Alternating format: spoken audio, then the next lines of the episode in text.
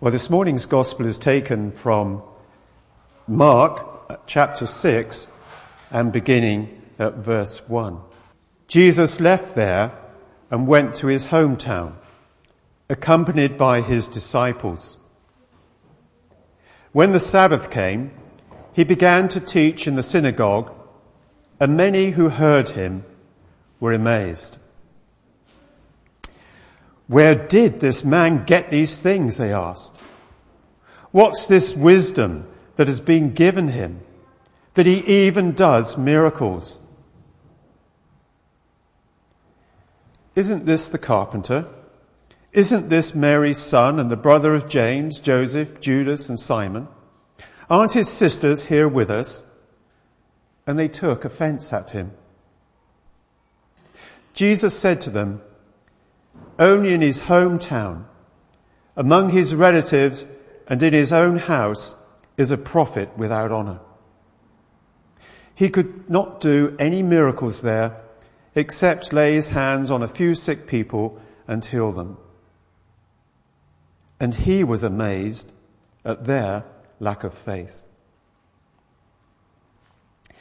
Then Jesus went around re- teaching from village to village.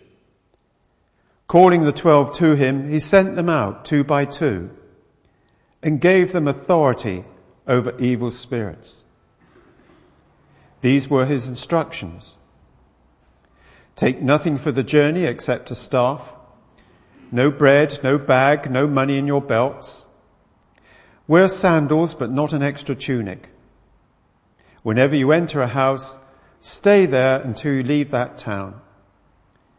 And if any place will not welcome you or listen to you, shake the dust off your feet when you leave, as a testimony against them." They went out and preached that people should repent. They drove out many demons and anointed many sick people with oil and healed them. This is the gospel of Christ.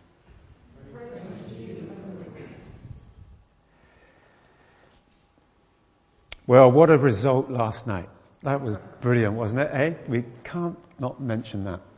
And when you see England, I mean, England used to be famous for having some real star players, and they played as individuals and not as a team. And somehow now they've been brought together as a team, and every that everyone there seems to know their role and play their part. And so there's something that we can learn from that as a church. And the object of football, as you know, is to score goals. And not only to score goals, but to score them at the right end. And sometimes, sometimes you can't help but feel that the church hasn't quite learnt that one. And it scores goals at the wrong end of the pitch. And when I read today's reading, the first thing that came to me is, have we become too churchy? Have we really lost sight of what Jesus wants us to do? You know, we're supposed to be a team doing our best for him. But do we really know, do we truly know, like in our heart and our mind, what we're supposed to be doing? And if we just step back a little while and just think about who Jesus is, and get, I'm doing this to try and get him into context to what was going on at Nazareth that day. We know that Jesus existed before time began. Yet somehow he came from that existence in heaven via being a fetus in a young woman, probably a teenager, to grow and become a man. And he grew to adulthood using the same process that we use for us to become adults. And if you think about it, if you really do think about it, it's kind of staggering stuff. Really, really mind-blowing. And yet, although when people saw him, they saw a little boy growing up, or they saw a young man, he was also God.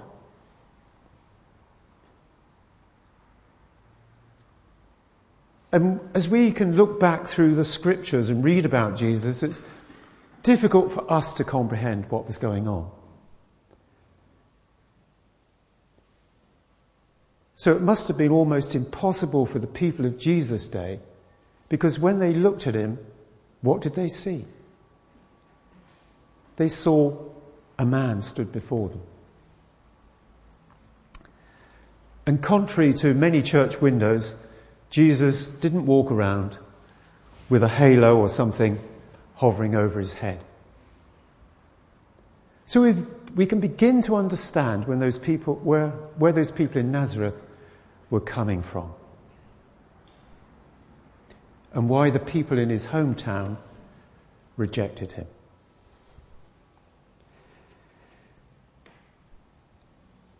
But just before Jesus went to his hometown, he had been preaching and talking in a little town on the west coast of the Sea of Galilee, probably Capernaum. And he had been outside in the marketplace, as it were, one day, when a local synagogue leader came to him and said, "My daughter is seriously, very seriously ill. Could you come back home with me to heal her?" And Jesus set off, and the crowd walked along following. And there was a lady in the crowd who had had an issue with bleeding for twelve years. She had spent all her money on doctors. She was now destitute, had no money left to pay for medical care, and she, over those twelve years, she just simply got worse. And she just thought to herself, if I just touch his outer garment, just touch his cloak or whatever, I'll be healed. What she had was obviously a medical condition, but at the time it would have also been a very shameful, unclean thing as well. So she went through the crowd, and she didn't really want to know, she didn't want people to know what was wrong with her, and she just, we can imagine, jostling through, creeping up, and just touching Jesus' outer garment. And she was healed just like that.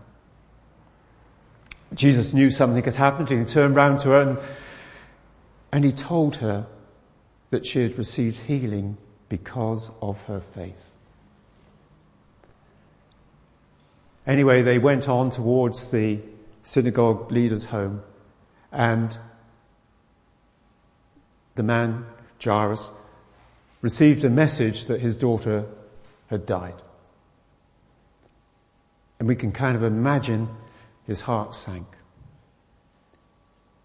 He probably thought that while his daughter was alive, there was hope that Jesus could save her, but now she was beyond that hope. But Jesus said something along the lines, you know, don't worry, we'll keep going. And he sort of lost the crowd and just went back with Jairus and his disciples. And he spoke to the dead girl, told her to rise up, which is quite an amazing thing when you think about it.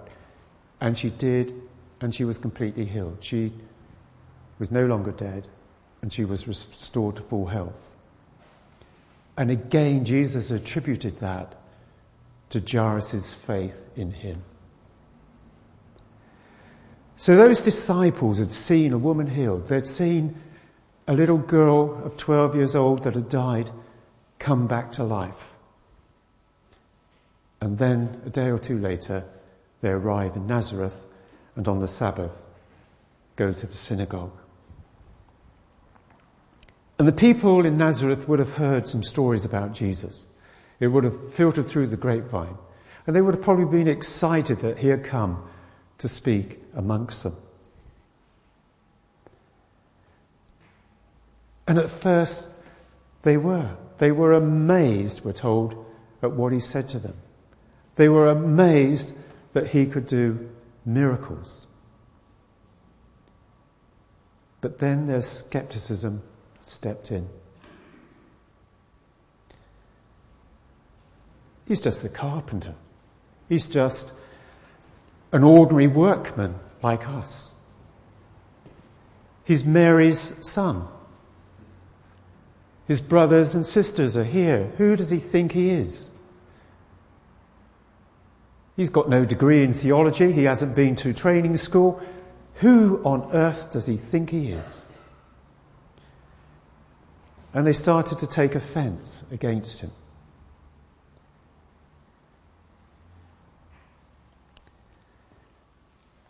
And probably referring him to as referring to him as Mary's son, when it was usually you referred to somebody as the son of the father. Um, we get that time and time again in the Bible, don't we? The Old Testament, you know, along comes some prophet, the son of so-and-so, was a derogatory term as well. But what they didn't realise was that this man, who they saw as a man, just as a carpenter and one of Mary's, the widow's family, was actually the Son of God.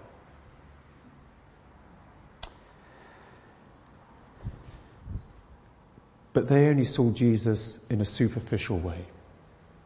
They didn't really see him for who he was. They didn't really appreciate who he was. And that's a trap that we can fall into. We can see Jesus in some sort of superficial way rather than the true Jesus that he is. We can kind of try to mould him into a shape that we want him to be, when really it's about him moulding us in to be the team and the people that he wants us to be. Going back to the beginning of Genesis, to be God's image bearers wherever we go.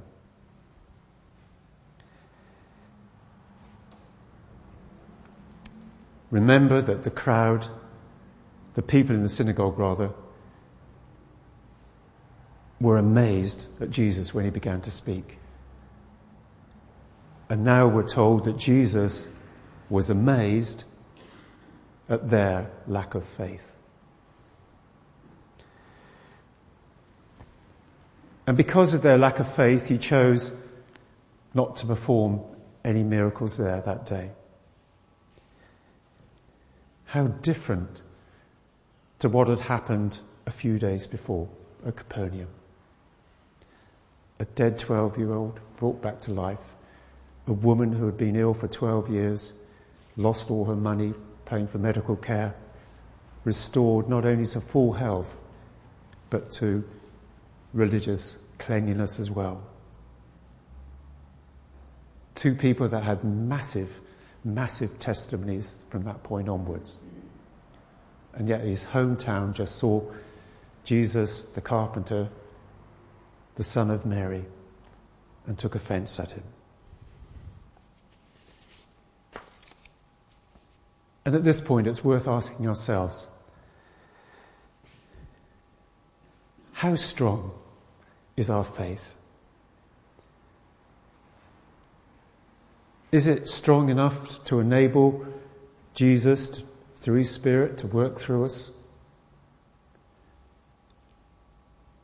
Or is it too weak that somehow we inhibit him working through us?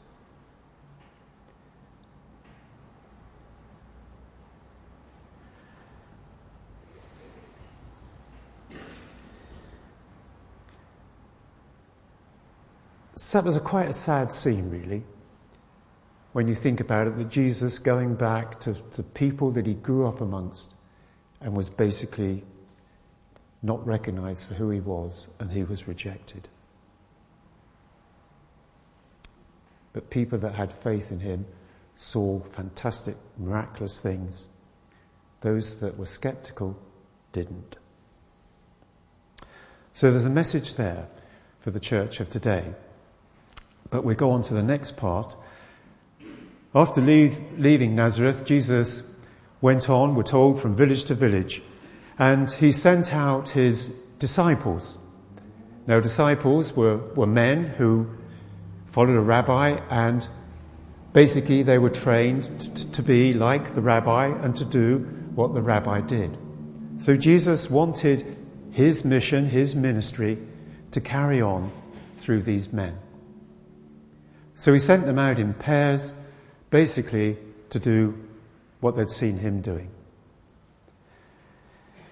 So like an apprenticeship. but he sent them out to represent him, to be his delegates. And he told them to proclaim repentance. In other words, you know, return back to God, turn from sin and return to God, their Creator, to proclaim God's kingdom, to cast out demons and heal the sick. In other words, they were to tell and show Christ's kingdom with power, just as Jesus had done at Capernaum. He hadn't just told the people what the kingdom of God was like, he demonstrated it with power.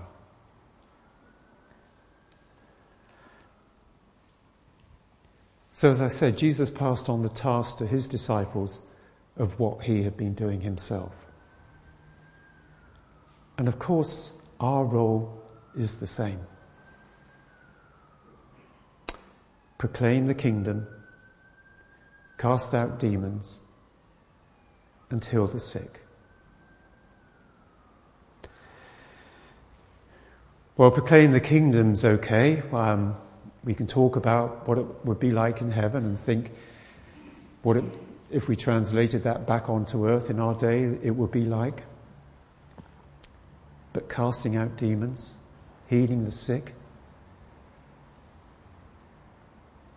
that can leave us, well, we can have a few reactions now. We can say, yeah, we should be doing that, but I don't know how to do it. We could be saying, well, or inventing some theology that that happened way back um, thirty A D, but it doesn't happen in twenty twenty-one.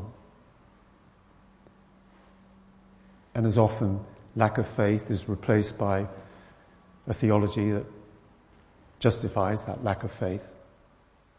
But I think we've got to ch- be challenged by the word and what the Bible says and what Jesus said to his disciples.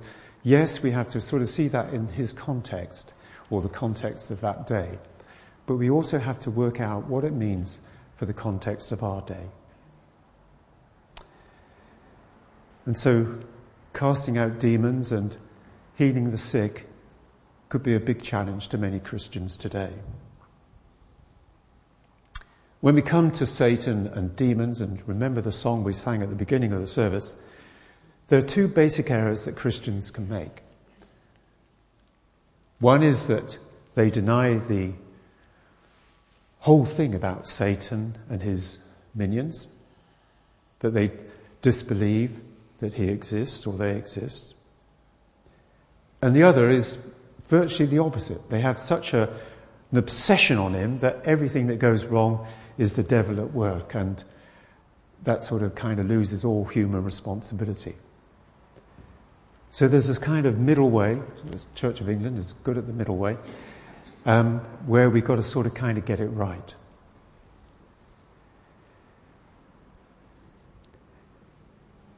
And it doesn't matter if you adopt the non-existent one or the obsessive one, the demons themselves will be quite happy with you because they've got your eyes off of Jesus.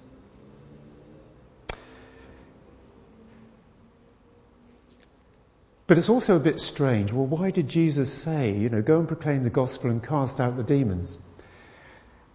We've got to think now that Satan and his uh, minions are basically there opposed to God's will. The last thing they want is God's will to be done on earth as it is in heaven. They don't want people putting faith in Christ. So they'll do everything to prevent that from happening. And if it does happen, then they'll do everything to weaken that person's faith. And I expect we've all had these little sort of whispers in our ears, you know, how call yourself a Christian, you've just done that. But you can see that going back to the football, in order to score a goal in the opponent's goal, you've somehow got to get past them and get the ball into the goal. And this is what Jesus, well, he wasn't saying about scoring goals, but the sort of thing he was saying, that if you're going to tell people about my kingdom, then you've got to sweep evil aside.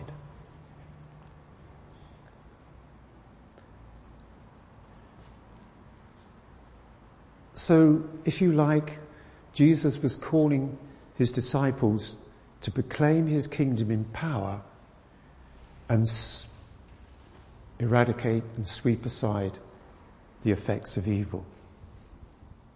In Jesus' worldview, it was a bit simpler than ones that we have nowadays. He saw, as Paul did, the world as the domain of Satan, and he came to get people from Satan's domain of darkness into God's kingdom of light.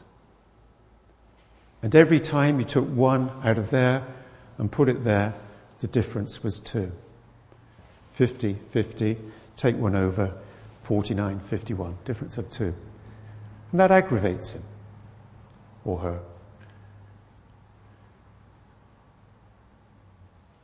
So Jesus saw that he was like rescuing people, bringing them to a place where it was more like God intended the world to be.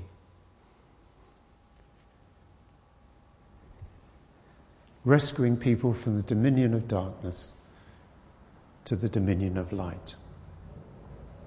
Christ's kingdom. So casting out demons was a sign that God's kingdom was breaking in. That it wasn't passive, it wasn't weak, and it wasn't ineffective. It was not only breaking in, but growing. It was transforming people, and through people, the bigger world, their environment and so on. So Jesus authorized his followers to proclaim God's kingdom and drive out evil before them, giving people the opportunity to repent and believe in Christ their Saviour. And healing, again, was the same idea, a sign that God's kingdom was breaking in and growing.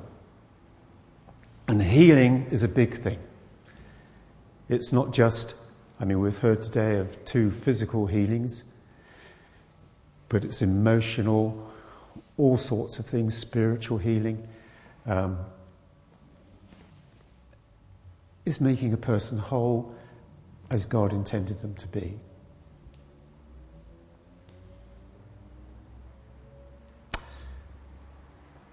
So that's what Jesus said, and that's what the passage that we read today talks about. So where does that leave us?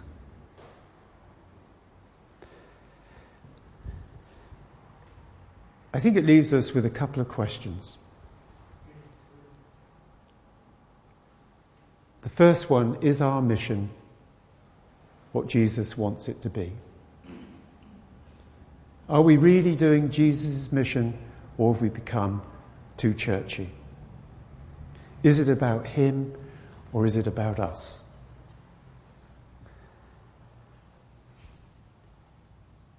And the second one is, is our faith in Jesus strong enough that we can go out and proclaim God's kingdom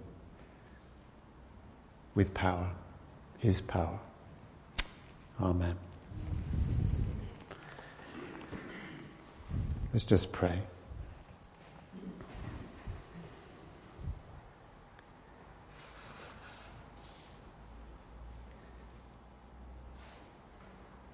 Father, we do thank you for loving us so much that you sent your Son .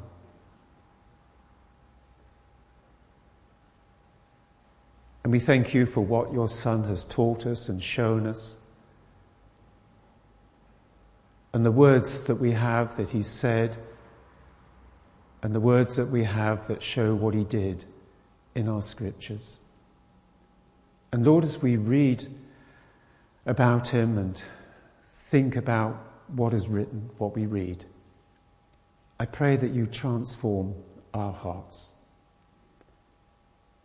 that you will fill us with his Spirit, the Holy Spirit. Build up our faith, Lord. Give us great testimonies to proclaim to the world about you. And as we race through the Lord's Prayer and our daily prayers and our services, help those words to sink in. Your kingdom come, your will be done on earth as it is in heaven. Forgive us when we've tried to do that our way and we've failed to listen to you. May we do it your way from this time on. And Lord, just pour out your Spirit on all now, all who are here and all who are listening at home. Transform each person to be the person you would have us be. Transform our churches to be teams scoring goals for you, that your kingdom come, will come on earth just as it is in heaven. Amen.